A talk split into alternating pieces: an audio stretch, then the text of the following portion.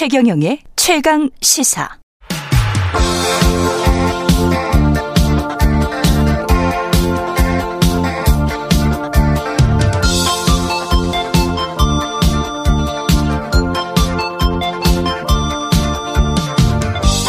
네, 젊은 정치분들과 함께하는 기운찬 코너 젊은 토론 시간입니다. 신인규 국민의힘 바로 세우기 대표 전용기 민주당 의원 자리하셨습니다. 안녕하십니까? 네, 안녕하세요.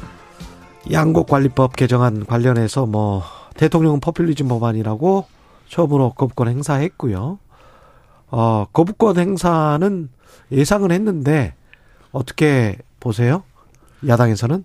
심각한 문제가 있는 것 같습니다. 심각한 문제가 있다. 예, 대화를 하지 않겠다라는 선언과 같은 의미라고 저는 받아들였습니다. 음. 지금 양곡관리법 같은 경우에는 윤석열 대통령께서 후보 시절에는 분명히 그 쌀 매수 같은 경우에는 해야 된다라고 좀 강조를 했던 부분이거든요. 예. 근데 이것까지 거부권을 했다라는 거면 나중에 간호법 같은 경우 의료법 그다음에 노조법 이런 것들이 다양한 법안들이 결국엔 통과돼서 올 텐데 이것도 다 거부권을 행사할 것이냐. 음. 사실 입법권에 대한 어 그런 반대를 하기 위해서 약간 좀 도전적 의미가 아닐까 저는 그렇게도 판단하고 있습니다.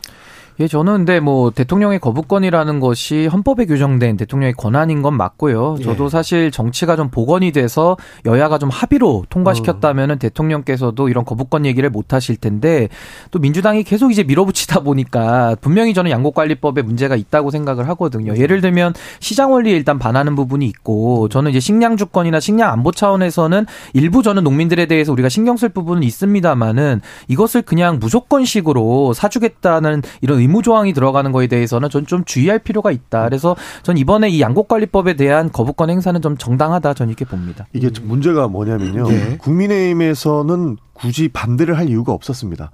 실제로 소유 회의록을 보면 기본적으로 이 법에 찬성하는 입장이다라고 하는 국민의힘 의원님들의 녹취록이 다 남아 있어요. 그리고 아, 지금 회의록을 다 확인 가능한데 예. 어, 지금 와서 이제 반대하는 거는 그냥 어디에서 도대체 이 반대 논리가 남았느냐라고 이런 생각이 안 들 수가 없어요. 근데 보통 기재부가 보통 이런 거를 반대 하거든요. 음. 그러니까 대한민국 기재부의 나라라 라고 이렇게 이야기를 하는 게 문성 뭐 문재인 정부에서도 반대하지 않았냐 이런 얘기 하는데 문재인 정부 때도 기재부만 반대했었습니다.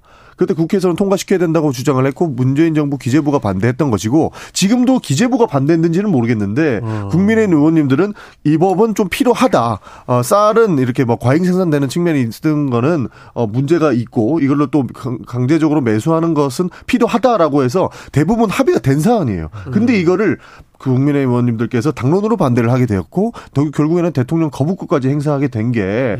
어, 어디서 이 문제가 불거지게 되느냐 이 부분을 좀 봐야 된다는 겁니다. 근데 저는 뭐 개개인의 의원들의 헌법기관으로서 의견이 저는 찬반이 갈릴 수 있다고 봅니다. 당 내에서도 뭐 다 반대만 해도 이런 건 아닌데요. 네. 결국에 거부권 행사를 통해서 이제는 다시 국회로 공이 왔기 때문에 과반수 출석의 3분의 2 이상이 또 통과가 되면 또 이제 그게 법안으로 확정이 되는 거거든요. 네. 그러니까 저는 그 절차에 따라서 일단 하면 될 일이고 저는 한 가지 말씀드리면은 사실 요즘 저도 저도 음. 쌀밥을 많이 안 먹거든요. 예. 하루 한 끼는 토스트를 먹고 한 끼는 음. 밥을 먹고 저녁은 굶습니다. 뭐 샐러드 먹든지.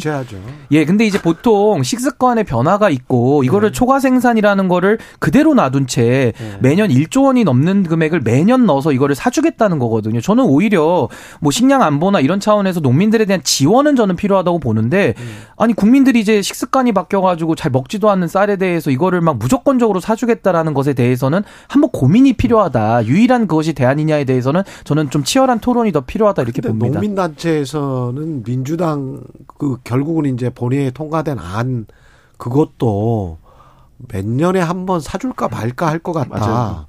안 될 뭐 수매를 언제 한다는 거냐 뭐 이런 이야기를 하던데 오해가 있는 게 이거를 예. 마치 남는 쌀들을 다 사줘야 된다라고 지금 그 언론 플레이를 하고 있는 거거든요. 예. 그게 아니에요.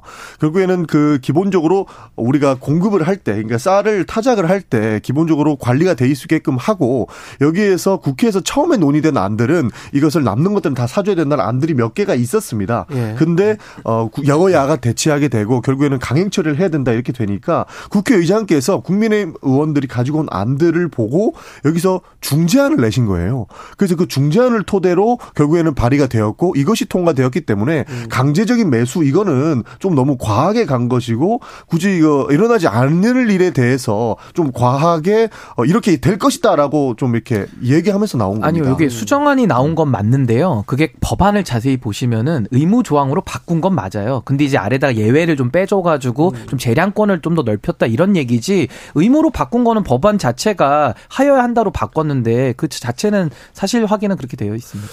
그리고 시장 원리가 제대로 작동해야 된다는 것도 맞고 시장에 정합적으로 뭐 입법이 좀 가서 생산적 어떻게든 지속 가능한 성장을 할 수 있도록 사양 산업도 도와야 된다는 거는 인정을 하는데 그렇다면 미분양 아파트를 매입할 때는 포퓰리즘이라고 하지 않았다가 쌀농사 짓는 농민들 그 이게 직불 보조금을 주고 있는데 지금 그런 상황에서도 이거는 또 포퓰리즘이다라고 하는 하면은 이게 좀 산업적으로 이게 앞뒤가 맞는가? 저는 그거에 예. 대해서 저는 어떻게 생각하냐면요. 예. 저는 뭐 미분양 아파트랑 이걸 비교를 많이 하시던데 예. 사실 그것도 시장 원리에 대해서는 위반되는 게 맞죠. 그, 그러니까 그렇죠. 저는 원칙과 예외를 우리가 혼동하면 안 된다. 아. 그럼 만약에 그런 논리로 친다면요. 지금 어려운 산업이 되게 많지 않습니까? 그리고 그렇죠. 사양 산업 많거든요. 예. 그 국가한테 다 사달라 그러면 이제 형평성 차원에서 어떻게 접근을 할 것이냐. 국가로서는 엄청난 부담이거든요. 그러니까 그거를 다 접근할 수는 없을 것 같고 결국은 장기적 비전을 가지고 고용을 창출하는 그렇죠. 쪽. 그렇죠. 그런 쪽으로 이제 가는 수밖에 없을 것 같은데. 이제 쌀 재배도 네. 조금은 이제 뭔가 그런 농업의 변화나 뭐 자, 작업 방식의 변화라든지 아니면은 작물의 변화라든지 이런 것들을 좀 추진을 하면서 농업 정책을 쓰면서 사실은 이런 뭐 매수라든지 이런 것들이 제한적으로 나오면 좋겠는데 지금은 그런 본질적인 논의는 빠진 채 그냥 의무로 남는 걸 사주겠다 이렇게 나오니까 네. 일부 반대하는 의견이 그러니까 있다. 여기서 문제는 네. 기본적으로 우리가 쌀이 이 법이 통과가 되면 예. 더 많은 사람들이 쌀농사를 지을 거고 예. 그러면 더 많이 남게 될 거고 그럼 더 많이 사줘야 된다. 음. 그래서 세금이 낭비가 된다라고 하는데 예. 애초에 쌀농사 짓는 그러니까 지금까지 짓고 있던 사람들만 대상으로 한 거고요. 음. 더 이상 짓을 수 없게끔 규제도 들어가는 겁니다. 그러니까 양쪽에서 규제와 그 다음에 사 매수 정도가 절차가 정확하게 들어가는 건데 이것을 깡그리 무시한 채 기본적으로 다 사줘야 되는 거는 문제가 있다고 보고 저희도 방금 앵커님 말씀하신 것처럼 음. 아니 대통령 그러면 남는 집은 다 사주라 그러면서 지금 짓고 있던 사람들 그 농업과 쌀값이 폭락하는 것에 대항해서 이 법을 만들어 놨는데 이것은 반대하는 것은 이거는 본인들이 어 그 돈 많이 버는 사람들을 부자들 편만 드는 것 아니냐 이런 의심을 안 할 수가 없는 겁니다. 왜냐하면 건설사들은 굉장히 돈 많은 사람들이거든요. 예. 근데 쌀농사 짓는 사람들 그렇게 부자들 많지 그럼 앞으로 않아요. 이제 남는 거 그럼 다 국가가 사줘야 된다라는 논리에 부딪히기 때문에 저는 오히려 이 논리를 비판하시려면 분양 미분양 아파트 사주는 거 있지 않습니까? 그걸 차라리 비판하면 하면서 제도를 저는 바꿔가는 것이 맞다. 시장 원리에 저는 원칙과 예외를 혼동하면 안 된다는 것이고 아까도 말씀하신 것 중에 쌀 농사를 더 많이 진다 이 뜻이 아니고요. 예. 지금 나오는 쌀도 소비가 줄고 있다. 그렇기 때문에 이것이 좀 예산이 들어가는 것은 과하다. 전 이런 얘기를 드리는 겁니다. 그러니까 저희가 집 사주는 거 굉장히 비판 많이 했습니다. 그러니까 미분양 아파트 우리는 사실 후분양으로 가야 된다고 생각하거든요. 지금 선분양 해가지고 건설사들이 돈 벌 수 있는 구조 이거 대한민국밖에 없거든요. 전 세계적으로.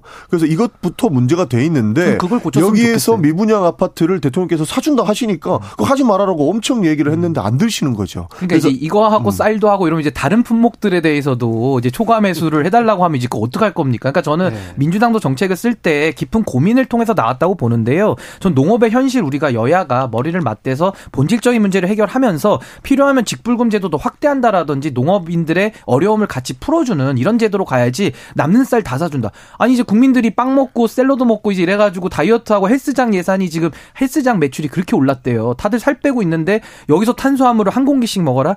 이거 좀 쉽지 않습니다. 직불금 같은 경우에는 올린다고 정부에서 오늘 발표를 한 것 같더라고요. 그래서 예. 직불금 올리고 여러 가지 대안들을 만들어서 우리 그 농업인들을 돕는 맞습니다. 것은 어 저희 더, 더 장려해야 된다고 저희 국민의힘도 농업인들의 애환을 음. 더 저도 들여다봐야 된다고 그러니까 생각을 합니다. 여기에서 네. 이 우리 이 법을 양곡관리법을 마치 포퓰리즘 인 양 이렇게 얘기하는 건 좀 바람직하지 않다. 예. 이 정도 들겠습니다. 오늘 제대로 정책 토론을 해서 오늘은 참 반갑습니다. 어제 그 밥 한 고기 다 비우기 네. 그건 제 뜻이 전혀 아니었어요. 조수진 의원이 그렇게 말씀을 하신 개인 생각이었으면 예. 제가 오히려 괜찮았을 텐데 그 예. 특위 차원에서 논의가 된 거를 예. 이렇게 말씀하셔가지고 저도 참 깜짝 놀랐습니다. 근데 그 들을 때 어떻게 들으셨어요? 그 듣, 듣고 나서 좀 그게 이해가 되던가요? 아니요. 저는 어제 그 밥 한 공기 발언만 생각이 났던 건 아니고요. 그 예. 민생 119라는 그 특위에서 예.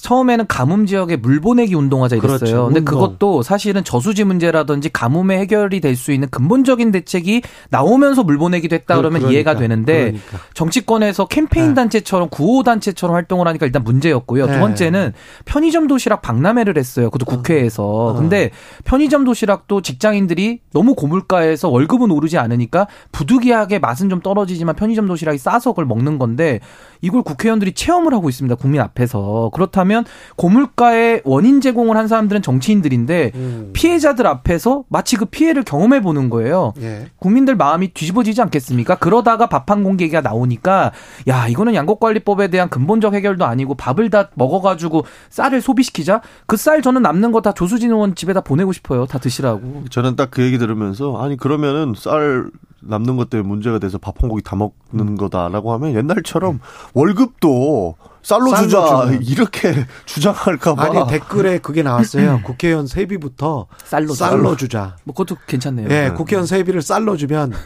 연봉 1억 원어치 쌀로 드립니다. 그 조선 시대 때는 고위 공무원들한테도 다 쌀로 이렇게 임금을 줬었기 때문에. 아 근데 저는 한 가지 어제 밥한 공기에 대해서 이런 비판은 할 수 있는 게 예. 그러면 조수진 의원 논리대로 하자 그러면 우리가 이제 핸드폰 다 쓰지 않습니까? 이제 공중전화 다 안 쓰거든요. 예. 그러니까 이제 조수진 의원 얘기를 빌리자면은 공중전화 하루에 한 번씩 걸고 오자. 뭐 이런 거나 비슷한 거예요. 큰일 날 얘기입니다, 진짜로. 아니, 그러니까 예. 진짜 이런 식의 나이브한 접근과 너무 국민들의 참 마음을 아프게 하는 음. 이런 발언들은 차라리 말씀을 삼가시는 것이 더 도움이 될 것이다. 국민의힘이 바로 쓰려면 그 우리 119 그 정책을 담당하시는 그분들 담당자들부터 좀 바꿔야 될 것 같아요. 아까 말씀하셨던 것처럼 아니 아니요 그그 그 실무자들을 좀 바꿔야 된다고 생각을 하는 게 그 편의점 점주께서 거기에 참석을 하시고 페이스북에다 글을 쓰셨어요. 음. 편의점 음식 체험 이런 걸 하셨더라고요.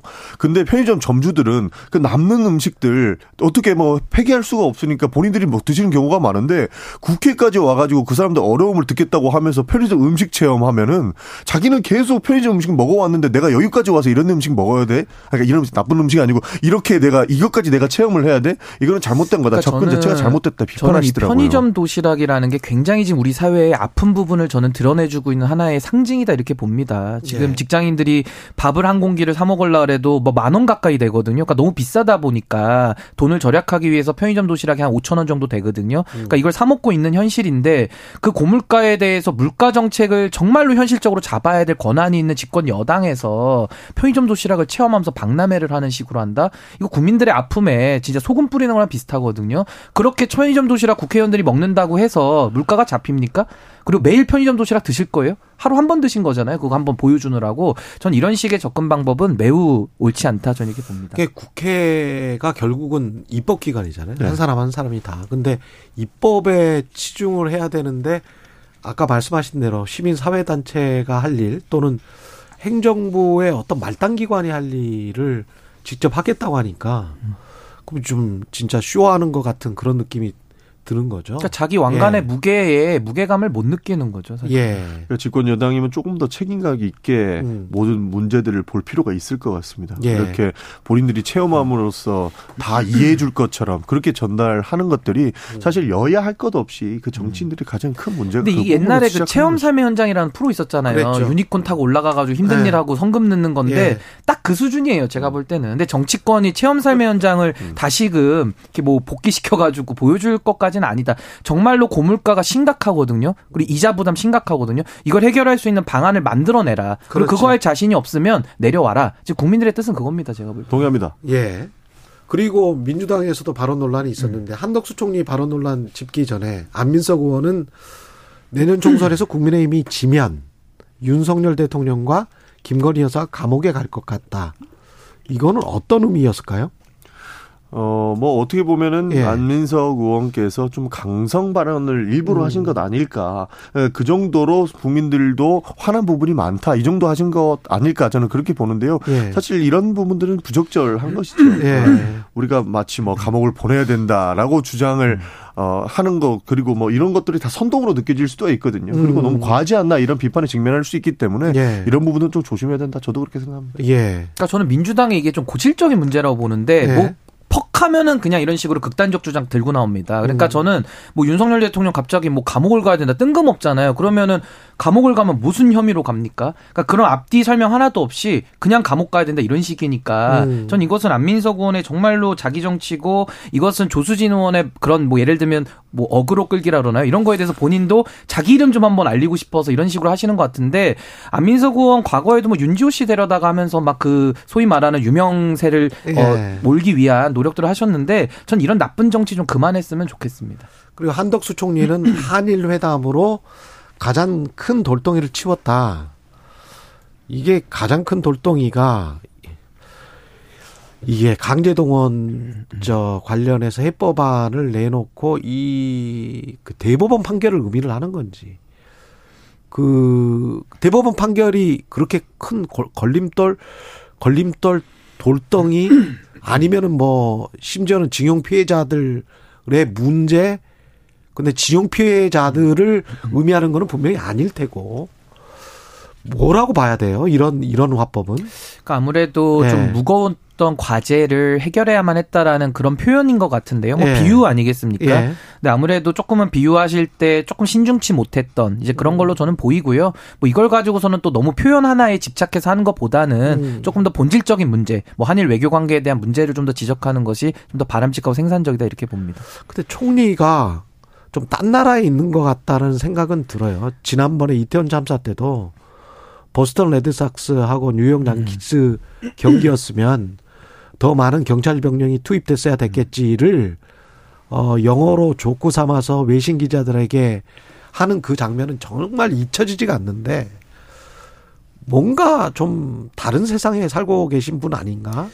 저는 한덕수 총리가 총리 예. 두 번째 하는 거거든요. 예. 국민들의 기대는 아 총리 한 번 하셨으니까 좀 더 잘하실 거다 이랬는데 완전히 기대와 딴판으로 지금 하고 있는 것이고 이분 처음에 신문 보고 알았다라고 했다가 영어 많이 섞어 쓰시고 그러다가 예. 최근에는 어제는 실수였지만 예. 대정부 질문하는데 집중을 안 하고 있어요. 그러니까 민주당 의원이 독도가 뭐 일본 땅이니까 그랬더니 뭐 약간 일본 땅이라는 식으로 잘못 예. 얘기했다가 정정을 했잖아요. 그러니까 저는 뭐 그 말실수는 할 수 있는데 대정부 질문에 이렇게 긴장감 없이 집중력이 떨어진 상태에서 임한다라는 것 자체가 국민들에 대한 진지한 자세를 결여한 거 아니냐. 저 이런 비판은 뭐 피하기 어렵다고 봅니다.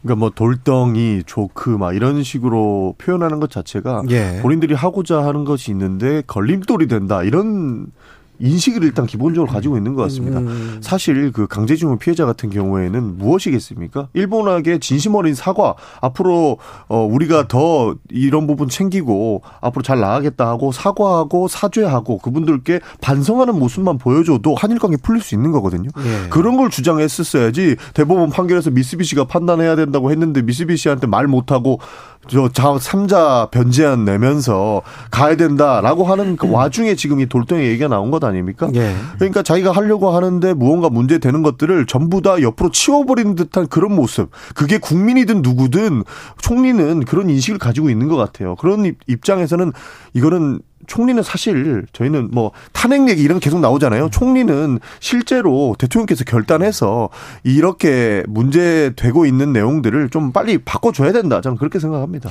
그리고 후쿠시마 오염수 방류 이거는 어 오염수 방류를 우리 정부가 어떤 기준에 따라서 어 IAEA든 뭐 지금 계속 나오는 거 보면 국제기구가 뭔가 승인하는 분위기로 지금 가는 거잖아요. IAEA도 뭐 괜찮은 것 같다 지금 일본이 하는 게 그런 상황에서 지금 민주당 의원들이 후쿠시마를 가는 건데 이게 어떤 실질적인 효용이 있을 것인가 그건 어떻게 생각하세요? 어, 저는 충분히 효용이 있다고 보고 예. 일본에서도 숨기고 싶은 치부가 어떻게든 드러날 수도 있다. 저는 이렇게 드러날 보거든요. 수도 있다. 사실 그 일본이 예. 그 이런 세계적인 기구에다가 로비를 굉장히 잘합니다. 음. 그 사람들은 로비를 하는 것이 거의 뭐 합법화 수준이다 이렇게 생각을 하는데 뭐냐면 옛날에 그 군함도 관련해서 유네스코 등록할 때도 어 대한민국에서는 차관 한 명 보냈었고요. 그 다음에 일본에서는 진짜 장관급부터 시작해가지고 결정권자에 있는 사람들이 대거 가가지고 이 사람들 로비해가지고 결국에는 군함도가 로, 그 유네스코에 등록이 됐거든요. 예. 그러면 지금 우리가 그 후쿠시마 원전 오염수 같은 경우에도 본인들은 어떻게든 이 문제를 해결을 해야 되거든요. 그래서 이 세계적인 기구에다가 분명히 로비를 했을 겁니다. 이거 문제 없으니까 좀 방류할 수 있게끔 너네들도 목소리를 내줘라 이런 식으로 접근을 했을 텐데 그러면 대한민국의 국민이라면 진짜 정확한 팩트와 근거로 봐야 되지 않겠습니까? 저는 그래서 그 차라리 야당 의원이들하고 가서 조그마한 기계라도 들고 가서 방사능 문제가 있다라고 확인하고 와서 그 사실을 세계적으로 낱낱이 구할 필요가 있다라고 보는 겁니다. 일본은 어떻게든 숨기려고 하는 그 모습들을 지금 뭐 민주당 의원들이라도 가서 제대로 얘기해 줄 필요가 있다. 그런 측면에서는 의미가 있다. 저는 그렇게 생각합니다. 저는 뭐 한일 관계에 대해서 저는 비판할 점 많다고 생각을 하고요. 저는 민주당이 매섭게 비판하는 거 저는 잘 귀 기울여 드려야 된다고 생각을 합니다. 그런데 참 이것도 방식의 문제인데요. 한 국가 안에서 이런 식의 좀 정쟁이나 분열이 있을 수 있는데 이거를 또 외국까지 나가가지고서 그런 식으로 행동을 한다는 게전 민주당 의원님들이 이거는 뭐 과연 애국심일까 아니면 또 정쟁화를 해서 본인들이 이익을 보려는 것일까라는 의구심을 떨칠 수가 없고요. 바로 이런 방식이 저는 조수진 의원이 얘기했던 그런 좀 낮은 편협한 방식이라 그럴까요? 딱 그거와 저는 유사한 맥락이라고 봐요. 그래서 저는 아니 국내에서 대통령에게 비판을 할 수 있는 자유가 있고 이 안에서 충분히 교정하면서 우리가 목소리를 낼 수 있는데 이걸 일본한테까지 가가지고 아 대한민국은 이런 식으로 내부 분열이 되어 있습니다를 일본에 가서 이거를 보여주는 모습이 되기 때문에 이거 역이용 당할 가능성 없을까요? 그렇다면 좀 민주당에서도 정말로 국가 이익을 생각한다 그러면은 내부에서 치열하게 논쟁하고 비판하는 것이 오히려 더 바람직하지 않았을까 저 그런 생각을 해봅니다. 그러니까 내부에서 아무리 비판해봐도 일반 일본이 후쿠시마 오염수를 방류해버리면 그 가장 큰 피해는 대한민국이 다 보지 않고 있습니까? 사실 모든 환경기구 다 그렇게 얘기를 하고 있어요. 가장 큰 피해, 제일 첫 번째 피해국은 한국일 것이다. 한국의 수산물도 오염될 수 있다라는 거거든요. 그래서 사실 대통령이 이번에 일본 가셨을 때 이거 하면 안 된다라고 저는 강력하게 주장하고 왔어야 됐다고 봅니다. 근데 그 부분을 못했던 거예요. 그 부분을 못했기 때문에 일본은 지금 어, 한국도 어느 정도 받아들이는 수준이구나라고 본인들도 언플하고 있단 말이죠. 그러면 대통령의 입장은 충분히 이해를 하겠으나 어, 한국의 반대 여론도 있습니다. 당연히 일본 가서는 이렇게 강성 발언 안 하겠죠. 음. 그렇지만 우리의 우려도 있으니까 조금 조심해 줬으면 좋겠다라는 이야기를 일본한테 전달해야 된다고 아니, 생각하는 그 겁니다. 전 의원님 말씀대로 할 거면 그럼 왜 3명만 갑니까? 그냥 180명 다 갔다 오세요. 그냥 차라리 그게 낫죠. 그러니까 차라리 목소리를 낼 거면 180명이 내는 게 맞지. 왜 3명만 갑니까? 그러니까 제가 하고 싶은 말씀은 국내에서 대통령에 대해서 이건 더 비판을 해야 되는 것이고요.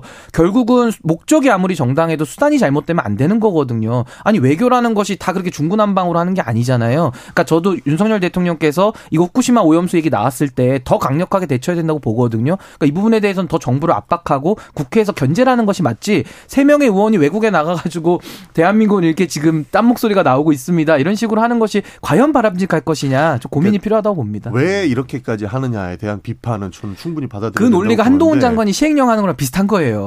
오죽하면 하겠습니까? 이거랑 똑같은 거죠. 정부가 귀등로도 안 됐 잖아요. 그러니까요. 하지 말로 얘기를 몇 번이나 거죠. 했고 분명히 문제 제기를 했는데도 정부가 귀뚱으로도 안 듣고 대중무직물로 와가지고 하는 얘기가 독도는 한국 땅이니까 그러니까 아닙니다라고 하고 있잖아요. 그러니까 절차대로 그것도 교정에 나갈 책임이 있는 겁니다. 민주당이 야당이니까 외국에 나가서 그렇게 할 게 아니라요. 한국 내에서 국회 내에서 더 치열하게 싸우고 차라리 외교부 장관에 대해서 더 강력한 조치를 하세요. 외교부 장관은 탄핵 소추까지. 아, 그러니까 그런 걸 차라리 하시라는 거예요. 그러니까 외국에 나가서 그렇게 하지 마시고. 분명히 하고 있는데 이 부분을 정부가 너무 안 받아들이니 이 정도 의견 정도는 의원 외교에서도 충분히 풀어나갈 수 있겠다는 그 논리는 한동훈 장관이 검수한박 법안에 대해서 공감하지만 동의하지 않는다 하면서 시행령으로 우겨서 가잖아요. 저거 잘못됐다고 보거든요. 그거랑 비슷하게 보입니다.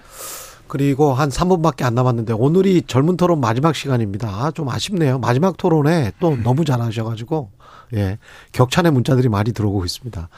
그 전주 을에서 강성희 후보인가요? 진보당 후보가 됐습니다. 이걸 어, 정치적으로 어떻게 받아들일까요?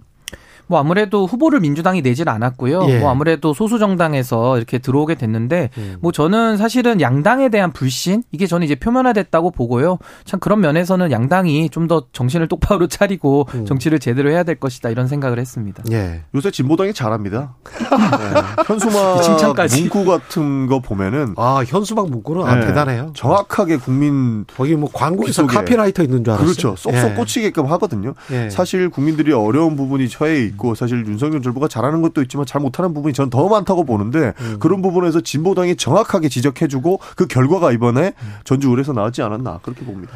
그리고 문자 온 거를 좀 소개를 해드리겠습니다. 두 분께 마지막 선물로 조성빈님 오늘 토론은 말꼬리 잡는다거나 전 정권 탓하지 않고 사안에 집중해서 굉장히 깔끔하게 떨어지는 느낌 짜증 안 나고 어, 집중해서 듣게 된다 이런 칭찬해 주셨고요. 0178님 젊은 토론 전용기 신인규 두 패널 분들 여야 편이 아니라 대다수 국민들 정서에 맞는 말씀을 해 주시니까 시사 라디오 기분 좋게 듣게 됩니다. 이렇게 말씀하셨습니다. 고맙습니다.